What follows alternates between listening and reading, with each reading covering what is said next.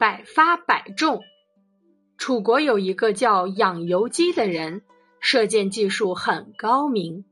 他站在离柳树百步远的地方射柳叶，每发必中，围观的人都拍手叫好。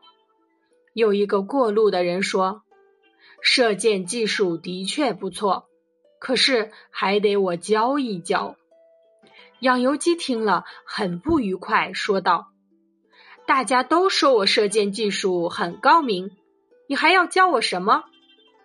那个人回答说：“我不能教你挽弓射箭，但我懂得了一个道理：百步射柳，百发百中。但是如果不知休息，在喝彩声中连连射箭，不一会儿就会精疲力尽。”弓不正，箭偏斜，一发不中就前功尽弃了。